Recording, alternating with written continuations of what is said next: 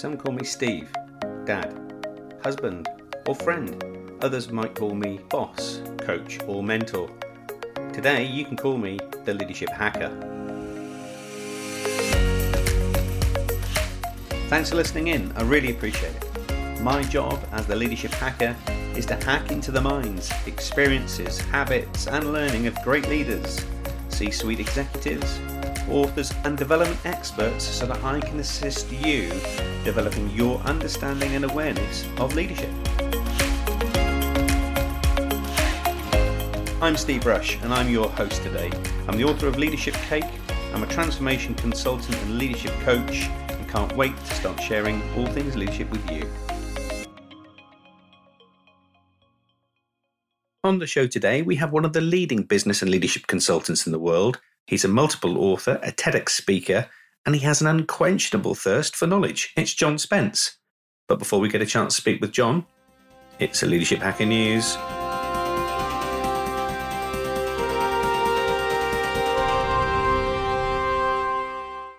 The global pandemic is forcing companies to adapt quickly and to change, to redesign their products and services, or even create completely new propositions to meet the demands of its clients, customers, and its workforce. And what's apparent is organizations are rushing to the needs of their customers and their workforce readily. And now is absolutely the time for innovation and new ways of working. We have restaurants and cafes and small shops that are turning to deliveries and providing doorstep delivery services and vital community services. We have vacuum cleaner manufacturers who are now retooled to provide ventilators for people who are suffering ill health.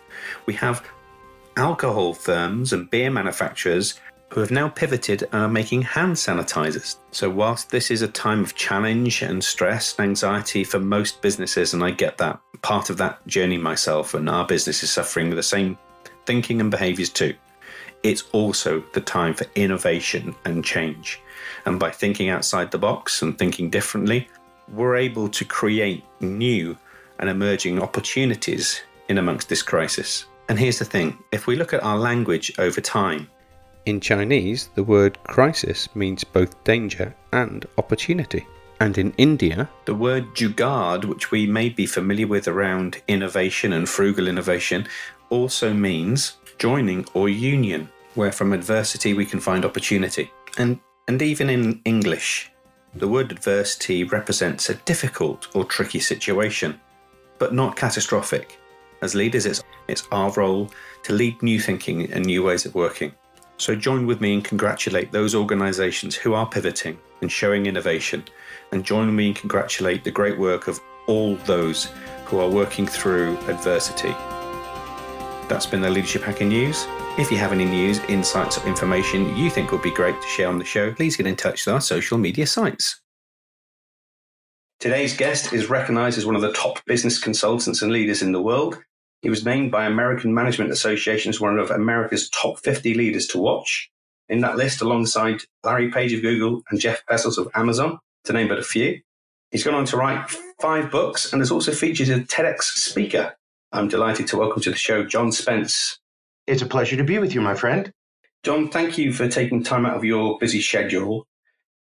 Just to give the folk who are listening some backstory, one of the things that first intrigued me about you when we met is that you've been in leadership roles and uh, leading teams for a long time. In fact, by the age of 26, you were already a CEO of a Rockefeller Foundation. How did that come about? Uh, it's a it's a twisted tale, but I'll go through it quickly. I um, I grew up in Miami, Florida, and a very wealthy family. My father was an attorney, and uh, went to one of the top prep schools in America. And when I graduated, I got admitted to several different colleges. And I chose the University of Miami in Miami, Florida, because it was clo- close to my boat and my girlfriend, which is not why you should choose university. Uh, which is also why uh, about a year later I failed out and was kicked out of the university. Uh, I won't go through the whole thing, but I moved to another town uh, where I live now, Gainesville, Florida, where there's another university, the University of Florida. And I applied there and they refused to accept me. So I went to a tiny little college, restarted uh, over completely, and uh, graduated there, got into the University of Florida, and graduated number three in the United States in my major. Uh, that's when I was hired by the Rockefellers. I was 23 years old. And uh, I quickly, after about six months or so, the, C- the current CEO picked me as his right hand man. And I would go into all meetings with him, board meetings, follow him around, do things like that. And a few years later, uh, he faltered pretty dramatically. And they put me in place to just sort of hold the place down for a little while. And things went so well that they left me in. So I, I was at 26. I was running a Rockefeller Foundation, International Rockefeller Foundation, with uh, projects going on in 20 countries around the world and knew, knew no idea what I was doing, but it seemed to turn out okay. And I guess it's not just being in the right place at the right time that got you noticed. If you maybe single out one or two of those things, what do you think it was that gave you that edge at that time? There were there were three things. Uh, number one is I said yes to pretty much anything. If they needed someone to go to Costa Rica to negotiate a deal, uh, when I was before I was CEO, I'd put up my hand and go. If they needed someone to take on a project that no one else wanted, I would take it. So I pretty much said yes to everything to learn as much as I possibly could. Uh, number two, I was very, very, very lucky to get a mentor. Uh, Charlie Owen, who was Mr. Rockefeller's right hand man, would come into my office every Monday, put a book on my desk, and on Friday, uh, he would take me to lunch and I would have to make a book report. And he would not only say, What did you learn, but what will you apply? And I think that was the big differentiator. It's not just what did you read and learn, but what are three specific action steps you're going to take as a result of what you just read? And then he would hold me accountable for doing that in my job. And then the last one was asking for help. Uh, I had a really good team around me. I had some very brilliant board of directors. I had three billionaires on my board. Everybody else was worth $100 million. And I wasn't afraid to pick up the phone or send them a note and say, I need some help. I need some guidance. Uh, eh, because I really realized I failed out of the University of Miami because I did not ask for help. I didn't go to the other students. I didn't have a study group. I didn't talk to professors. I tried to do it all by myself, and that got me failure.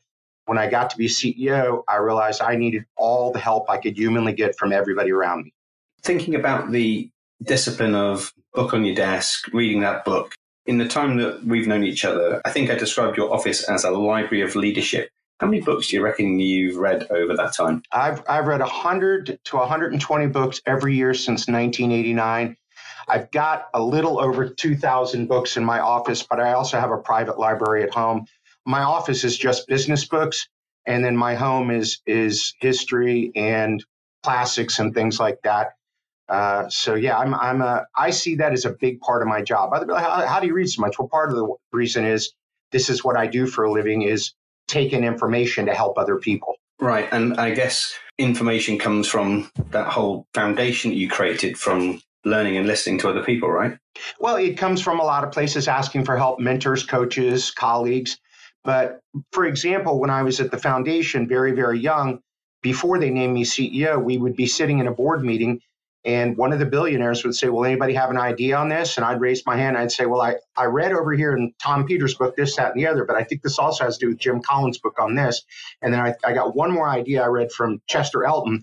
And I think those three things apply. And I still remember one of the billionaires, I love John's ideas. He's one smart kid. Let's do that stuff. And I'm thinking, none of those were my ideas. but yeah, so it's personal experience uh, and the reading, studying, and learning I, I'm not a genius. I just have more access to ideas and information than most people. That's a great question. Do you, though? Do you have more access or do you have more discipline? Where do you think it comes from? I have more discipline. Anybody can buy books, uh, which lots of people have lots of books. Uh, it takes the discipline to read them and, and apply them. I mean, again, there's that, that step. There's always that second step of not just what did I read and learn, but how will I use it?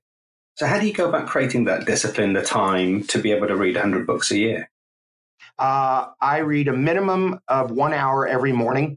Uh, that is the way I get my day started. I uh, up until the coronavirus, I would take myself to a local restaurant uh, and sit down, and for a minimum of an hour, I would I read. Or still to this day, I read Fortune, Forbes, Inc., Harvard Business Review, Strategy, and Business, and part of a book.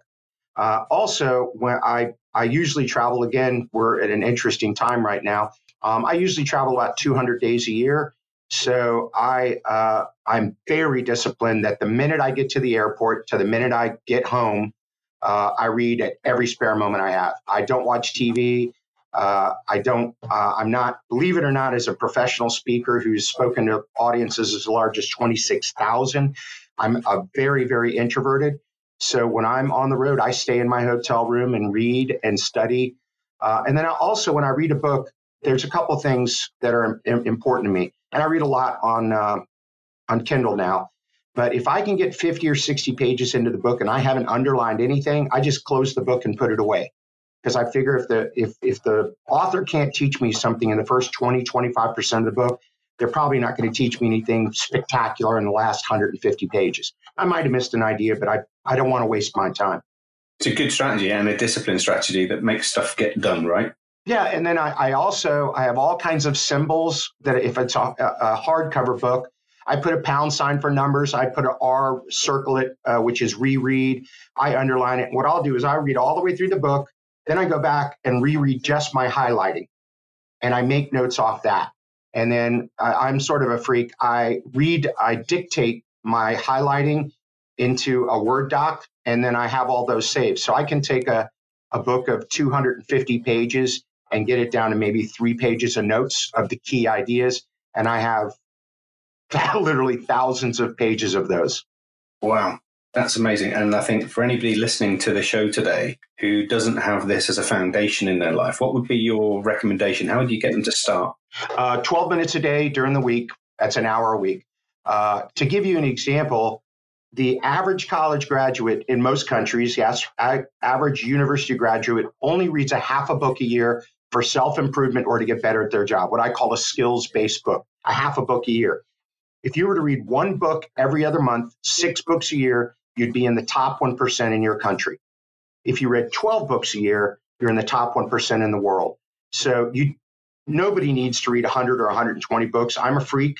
It, it's my job. That's just it's what I it's part of what I do because I see it as foundation for my career. But if you just took 12 minutes a day during the week, that's an hour a week. That's a, that's probably four or five books a year uh, if you're a semi good reader, that just puts you in the top, almost in the top 1% in your entire country for self learning. If you're consistent in doing that, in three or four years, you've now really piled up some interesting information ideas, things that, when combined with your real, what I call the adjacent new, with your real life experience, what you've been doing in business, your, you know, everything you've done up to then, you take this interesting new idea you read out of a book you put the two together, and that becomes uh, a new idea. You know, this is a new innovation, a new idea, a new strategy that didn't exist before the book ideas and your personal experience. And so, and if you were to read, you know, 20 minutes a day, you can see the numbers. It's it's not really that challenging. Again, it just takes discipline. I guess ideas breed ideas and innovation breeds uh, innovation, doesn't it? So absolutely. Great advice, John. No, my pleasure.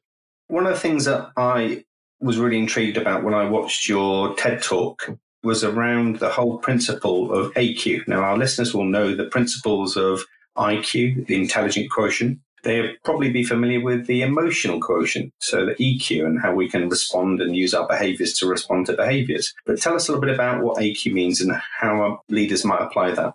Well, it, let's let's look at the other two quickly. IQ is another word that I use for competence.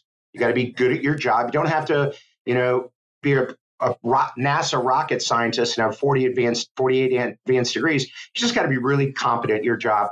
EQ, emotional quotient, which I see as sort of self awareness and empathy put together, a, a, an area I struggle in traumatically, is now actually more important than IQ. If you've got a modicum level of competence, your EQ will be more important. I've done tons of workshops with organizations where it's usually three or five to one EQ over IQ as importance of a leader. However, AQ, which is your adaptability or agility quotient, I see as the most important one going forward. And the amount of turmoil we're facing in the world, technology, things are moving so fast. Only people who are agile, adaptable, nimble can embrace new ideas, let go of old ideas that don't work, try new things, uh, take uh, prudent business risks, uh, and be fast and not just embrace change, but drive change. That is what I believe is going to be the main driver of leadership success. If you're if you're competent and you can get along with other people, but you're not nimble, you're in trouble. If you add the three together, to me, you've got the foundation for being a highly successful leader moving forward. And what do you think are the key components of that AQ? What would be one of the things that I might want to focus on first? Well, AQ, it almost all comes down to what we've been talking about is exposing yourself to new and different information and not just business information. Go, go outside of your normal realm. Uh, read, like I read physics and astronomy to try to expose myself to ideas that are so big and so challenging that it stretches my mind. I, I look at art, I do other things, music, to try to understand the craft behind those, uh, and all these other ideas and other people. Um, you know, it, going and meeting people that do things that you don't do and asking about what are their best ideas, how did they learn what they do.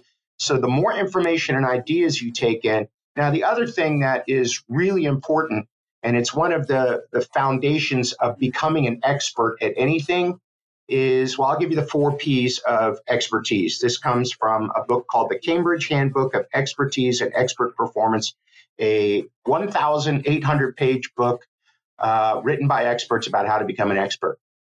And they say there's four P's. The first P is passion, uh, which just stands to reason you're not going to become truly world class of something if you're not passionate about it.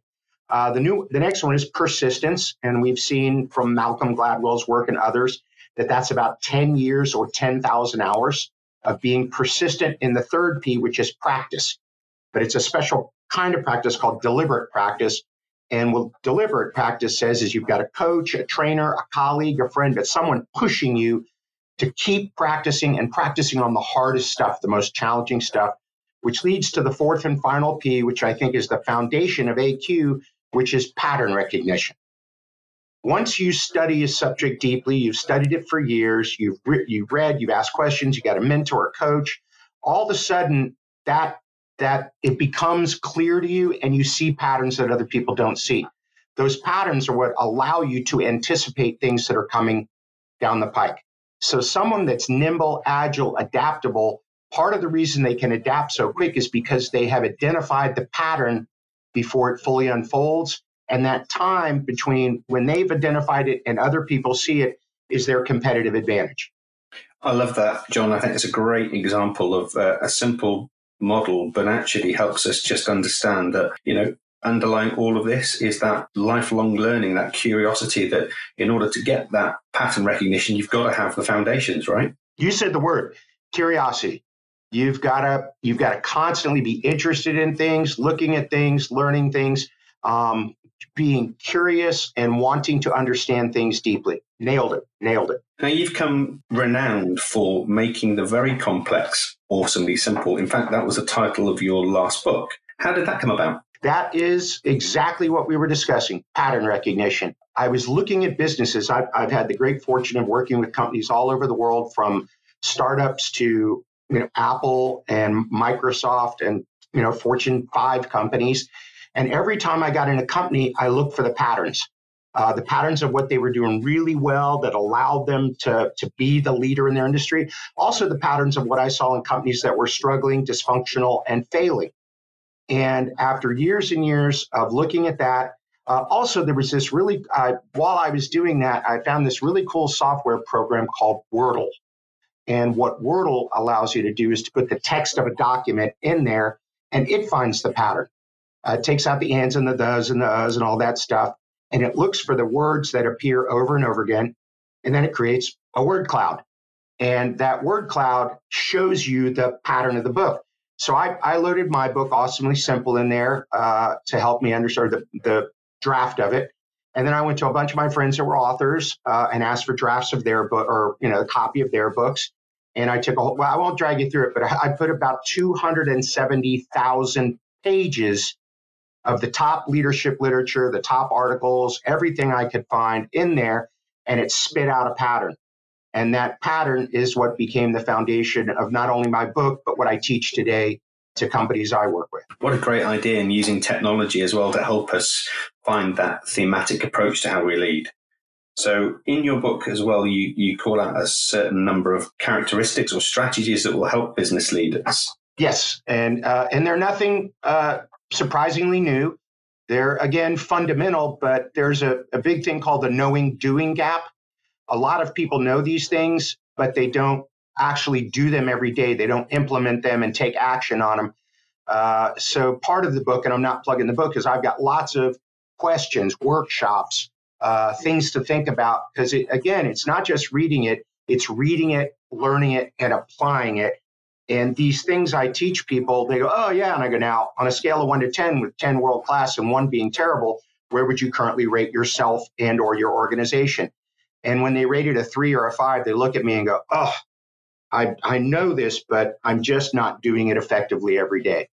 And in order to create some of that activity that expedites actions, one of the things you talk about in your book is that kind of creating urgency.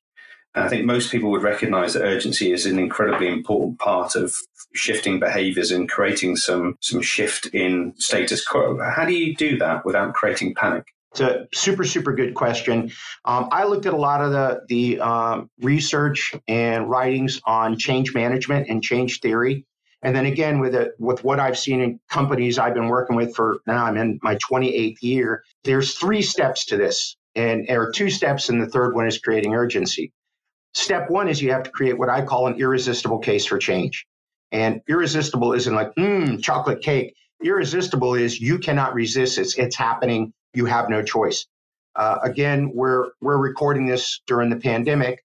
Uh, people are being sent home to work for their homes. We're doing social distancing and uh, by voluntary isolation. You have no choice.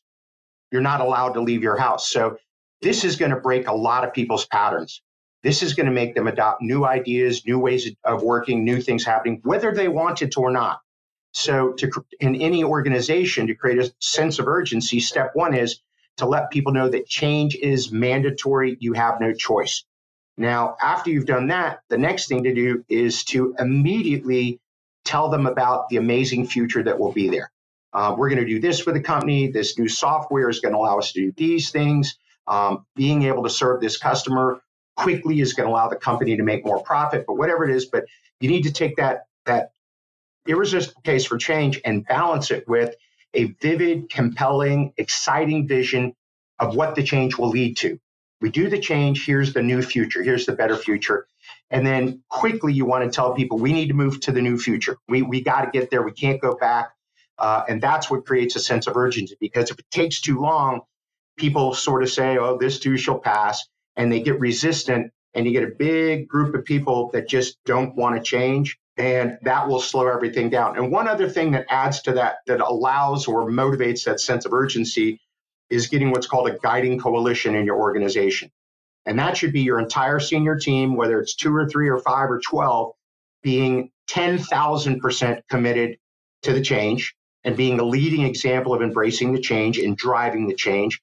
But you also want to look for sort of the influencers in your organization, the people who may not have a fancy title, but they've been there for five or 10 or 15 years and everybody looks up to them, you know, and if Steve thinks it's a good idea, I'm on board. You know, if John thinks it's a bad idea, I ain't doing it. You want to get that handful of people also as your your change agents, your change cheerleaders to create and, and let everybody know we got to go and we got to go right now. So I recognise the, the patterns you just shared and, and, and are very familiar and experienced those in terms of how I help my clients through that change. One of the things I also find, John, is that when we're creating that urgency, we're providing that vision for change in the future, and we've got the right people around us, we still find that there are natural pockets of resistance. What's the most common thing that you notice as a resistor or a big resistor to change? It's fear. People like stability uh, and safety. And um, it's they, when people are faced with what they perceive as negative change, they go through a cycle of fear, denial, anger, uh, um, begging, you know, trying to negotiate. And it goes, they go through all these emotions. And actually, they're the same emotions that people feel when someone close to them passes away. So, and, and you know, to some person, changes, we're changing the software company, we're pivoting to an. Some people, it's you gave me a new desk, you moved me to a new desk. You actually, as far as you gave me a new chair. I love this chair. I've had this chair for five years. It's in the shape of my butt. You know, I don't want anyone to take my chair away. And you have to, as a leader, understand that change drives lots of emotions fear, depression, uh, sense of overwhelm, sense of uh, optimism. At first, you have inf- uninformed pessimism. People don't know what's going on with a change and they're scared. Uh, eventually, you start to get uh, informed optimism until uh, finally you get adoption. And that's when people say, okay, the change is okay. I like it. It's great. And then, of course, right after that, it's going to be time to change again.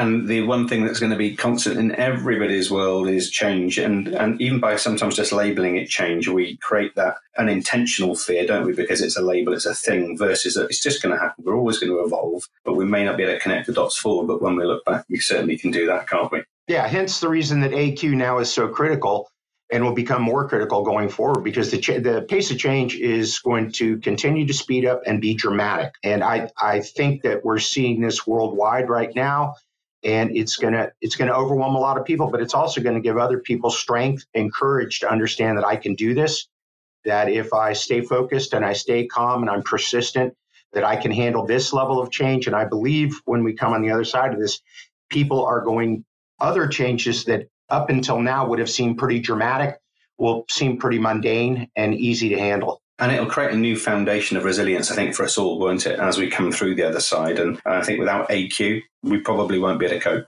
Agreed. And I love the word you just used, resilience. Uh, we're going to need courage, vulnerability, and resilience to get through this. Well, extremely well said, Steve. Thank you, John.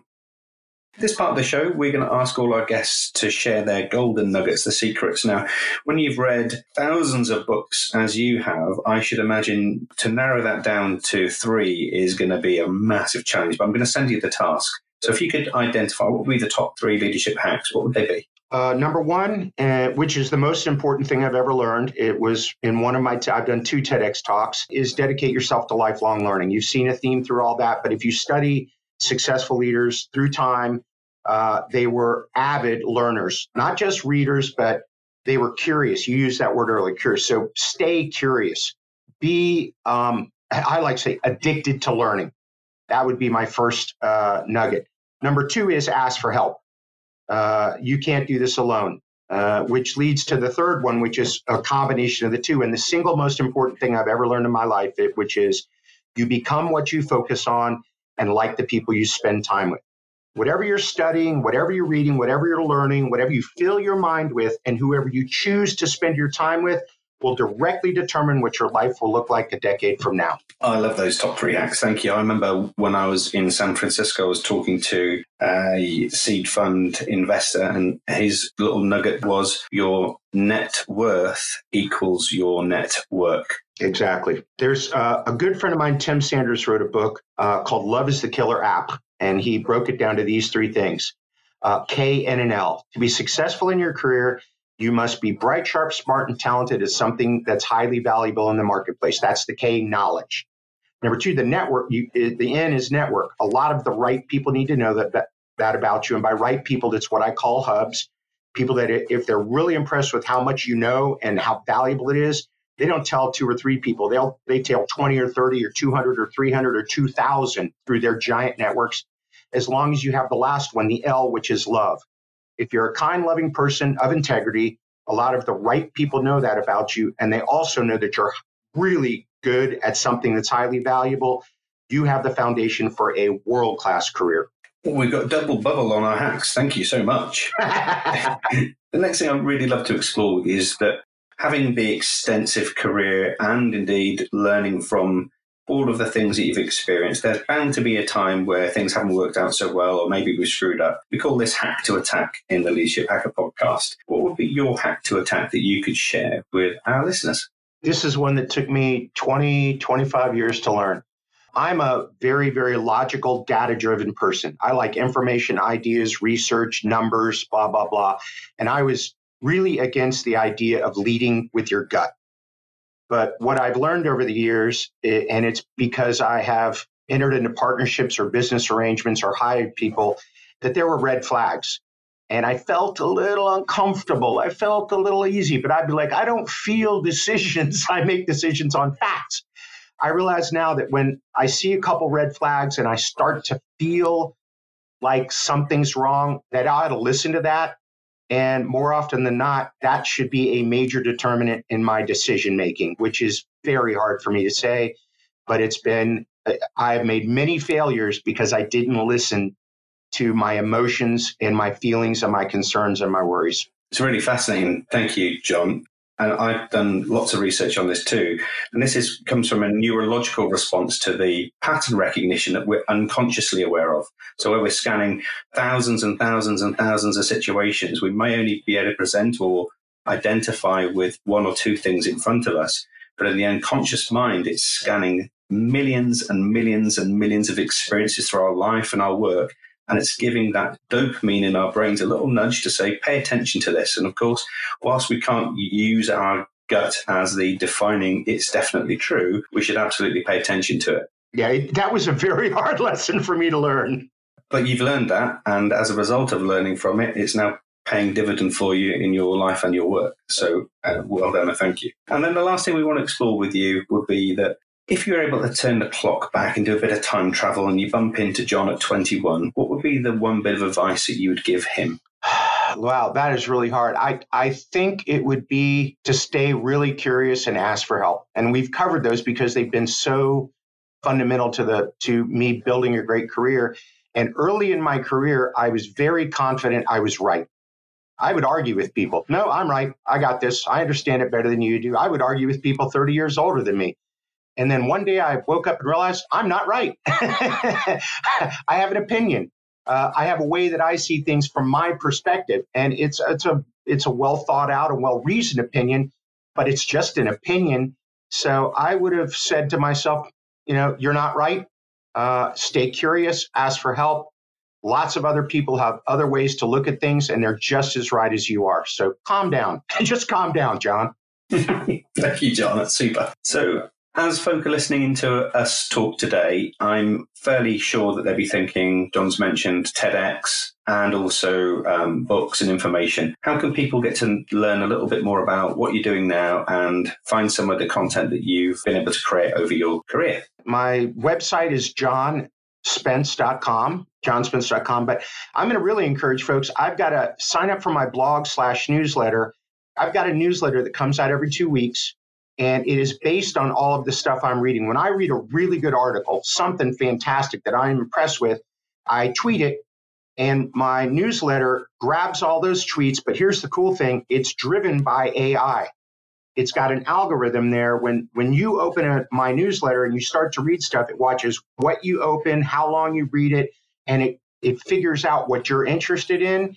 And it continues to customize your newsletter more and more and more on the things that are of the most interest to you. So as, as it continues to go, it gets smarter and smarter. And I'm I load probably 300 articles in it a month, and it'll only pick the top dozen or so that it fit, that it knows that you're going to be most interested in. And then I only write a blog when it's something again I feel strongly about. I don't put one out every week. I just put one out when there's something that I feel is valuable for folks to read. So if you get to my my website, sign up for the newsletter. If just sign up for the blog, you get both. And that will give you direct access to everything I'm reading and studying right now. And machine learning doing all the hard work for us. What could be better? John, uh, that's kind of um, brought us to our natural conclusion for us spending some time together today. I just wanted to say it's been super, super useful. There's some great models, some great thinking in there that are going to help our listeners go away and reflect on their approach to reading and commitment to lifelong learning. And I'm hopeful this podcast will also help create the energy and excitement around the foundations for AQ. John Spence, thank you for joining us on the Leadership Hacker podcast. Absolutely my honor and my pleasure. Thank you. I genuinely want to say a heartfelt thanks for taking time out of your day to listen in to. We do this in the service of helping others and spreading the word of leadership. Without you listening in, there would be no show. So please subscribe now if you haven't done so already. Share this podcast with your communities and network and help us develop a community and a tribe of leadership hackers. And finally, if you'd like me to work with your senior team, your leadership community, keynote an event, or you would like to sponsor an episode, please connect with us via our social media. And you can do that by following and liking our pages on Twitter and Facebook. Our handle there is at Leadership Hacker Instagram, you can find us there at the underscore leadership underscore hacker, and at YouTube, we're just Leadership Hacker. So that's me signing off. I'm Steve Rush, and I've been the Leadership Hacker.